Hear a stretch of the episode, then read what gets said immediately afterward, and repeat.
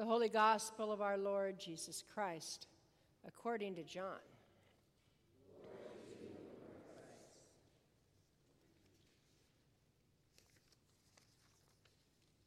Got it? Okay. Now, there were some Greeks among those who went up to the worship at the festival.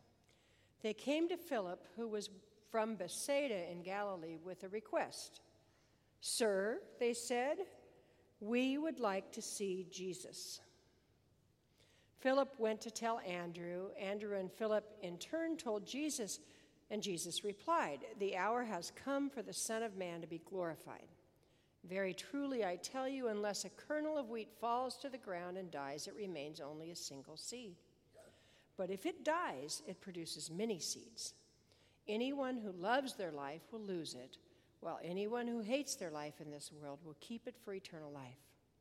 Whoever serves me must follow me, and where I am, my servant also will be. My Father will honor the one who serves me. Now, my soul is troubled, and what shall I say? Father, save me from this hour? No, it was for this very reason I came to this hour. Father, glorify your name. Then a voice came from heaven I have glorified it and will glorify it again. The crowd that was there and heard it said it had thundered. Others said an angel had spoken to him. Jesus said, This voice was for your benefit, not mine. Now is the time for judgment on this world.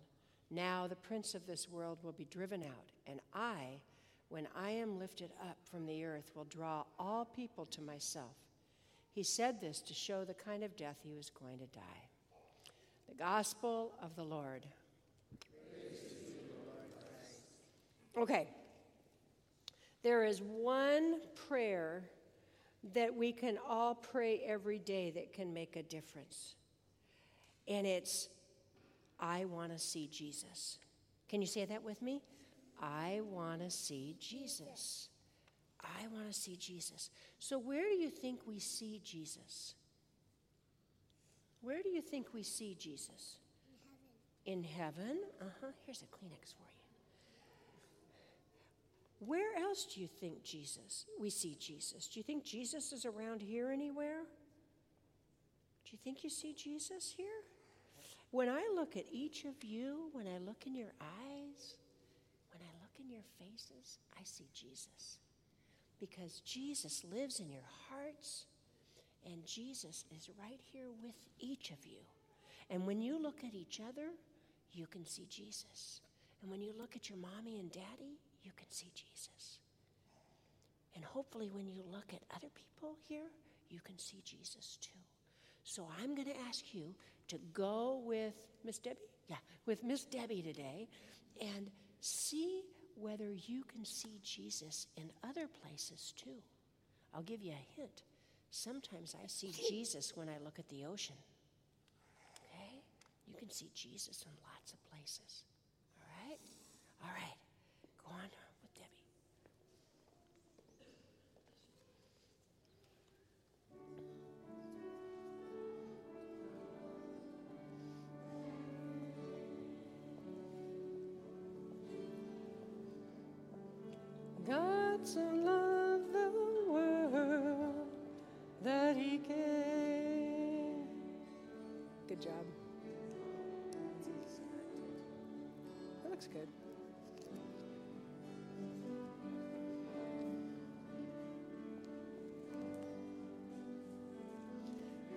So loved the world that he gave.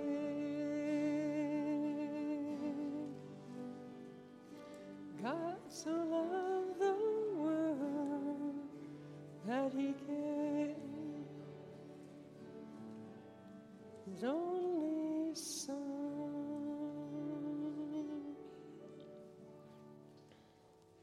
Good morning. Please be seated.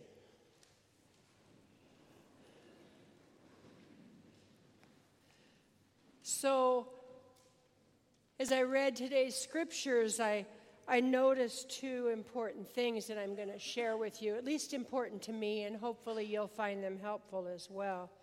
When my husband Dave was was deteriorating from Alzheimer's disease, I found it increasingly difficult to get in touch with joy. With the joy in the Lord that I've always experienced. I've, I've tended to be one of those glass half full people or more than full people and, and have and had a, a, a real sense of God's love for me. And that has brought joy into my life throughout most of my life. But when I was watching my husband deteriorate and, and the, seeing the essence of the joyful and capable person that Dave was disappear as the disease took away his memory, his ability to speak, and his ability to do the most basic things for himself. I had trouble staying in touch with that joy. And in addition to that, I also struggled with, at times, my short temperedness with him when I was exhausted or when he asked me the same question for the 15th time in an hour's period of time. Sometimes I didn't answer with a loving, in a loving and patient way. And, and that, that is something that I've had to deal with in terms of my own sense of guilt. Scripture tells us that the joy of the Lord is our strength and that God will turn our sorrow into joy.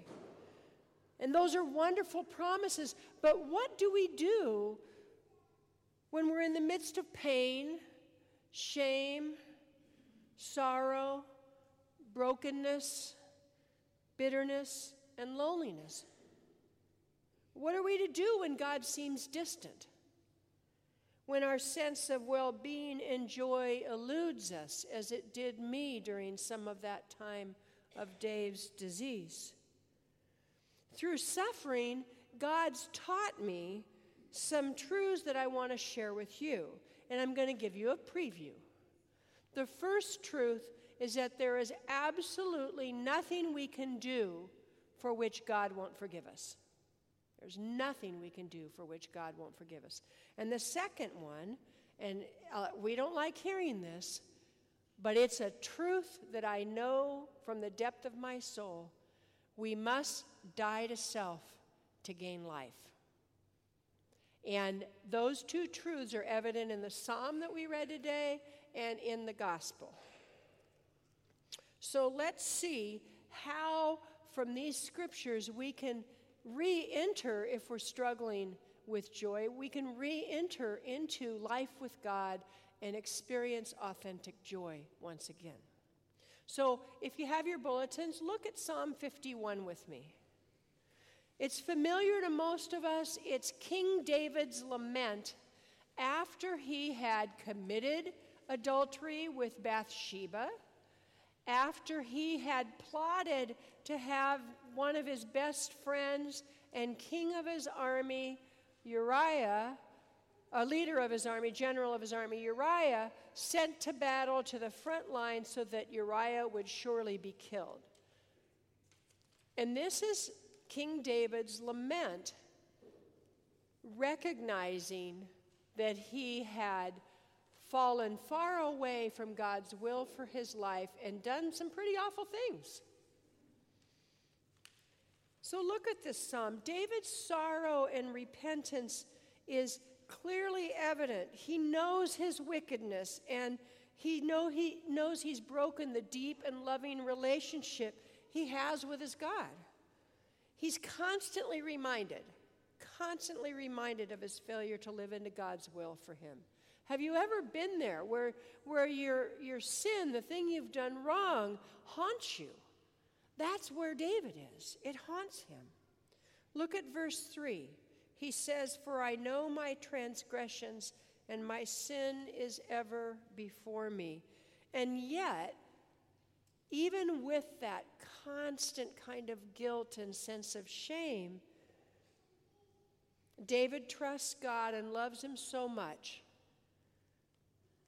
that he knows a return to joy is possible. Look at verse 9. Make me hear of joy and gladness, that the body you have broken may rejoice. And then look at verse 13. Give me the joy of your saving help again, and sustain me with your bountiful spirit. Because David has experienced God's love for him and been in relationship with God in the past, he knows forgiveness is not only possible but absolutely God's will for him. It's available in his own confession, in his own contrite heart. He knows his joy can be restored because God's merciful. Not because of anything he does, but because God's nature is mercy. When our own sin behavior stands in the way of experiencing relationship with God as King David's does, the remedy is to repent.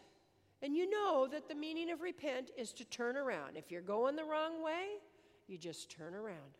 That's what repent means.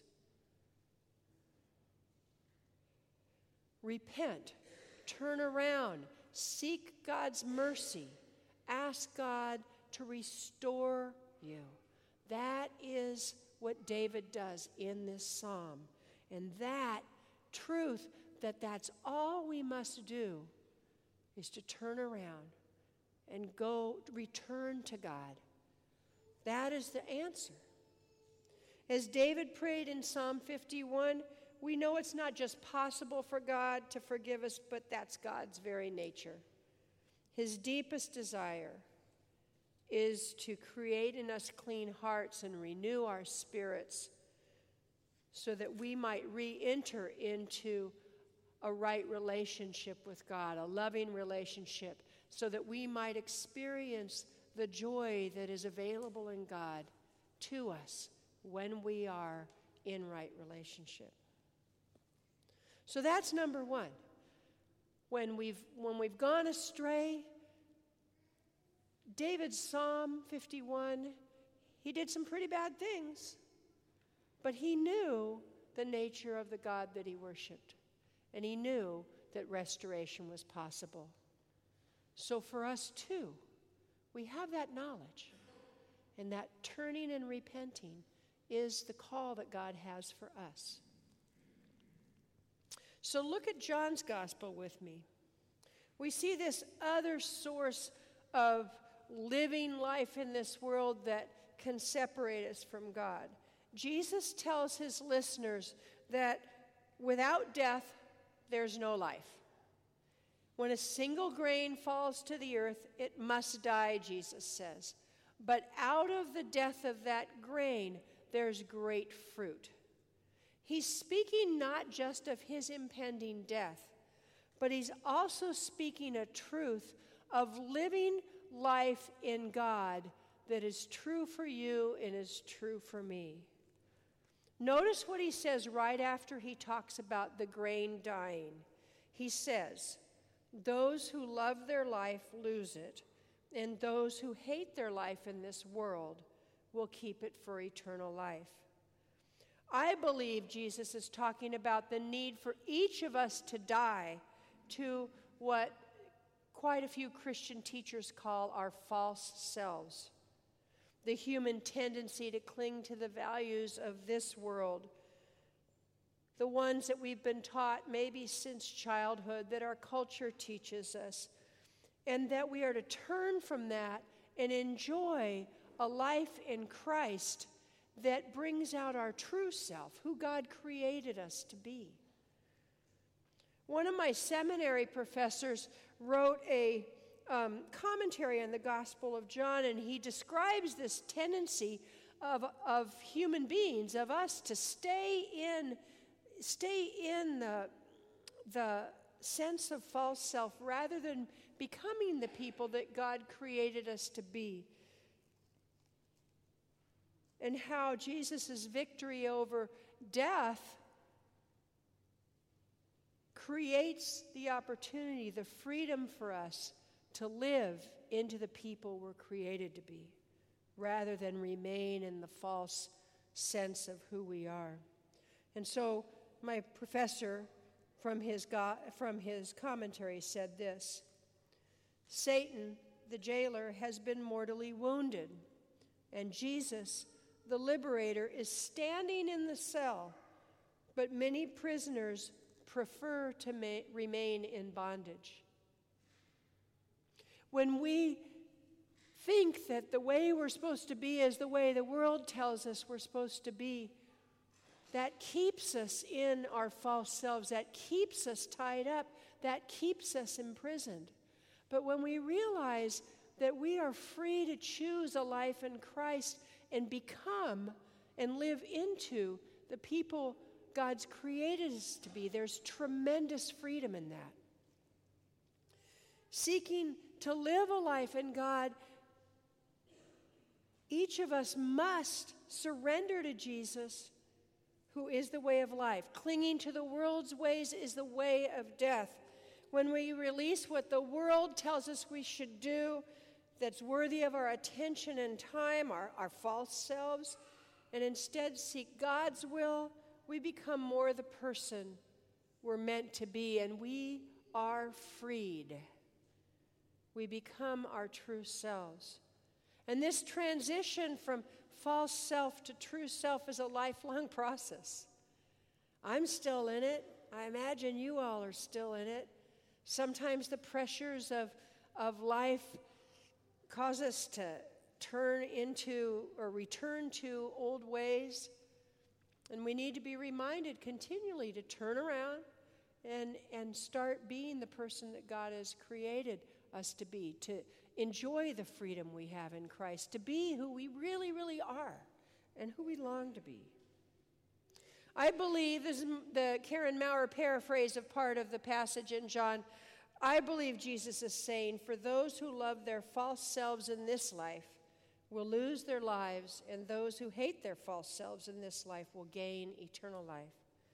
The false self claims autonomy and control that is the false self we're to hate, in Jesus' words. Those worldly values which draw us away from God. King David knew this truth, and he knew what he must do in order to return to his true self, to get out of the lies, get out of the sin, and, and be released from Satan the jailer and return to his God. We're called to live fully as God's people. And we have the choice to return again and again and again. I want to conclude by telling you a little story about how my experience with Dave, my Dave, um, and the hurts and the pain that I had inflicted on myself and him at times with my own short tempered moments and um, and difficulties when he was failing, how God redeemed them. I, um,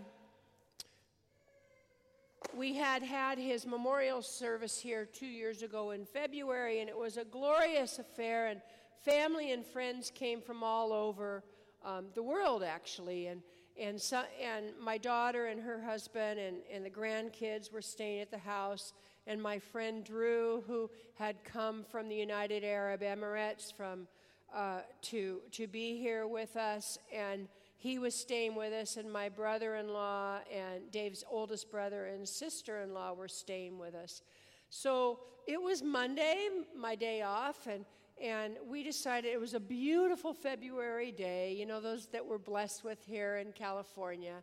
It was 75 degrees out no wind, beautiful blue skies, and we decided to walk the San Clemente Beach Trail to the pier and back.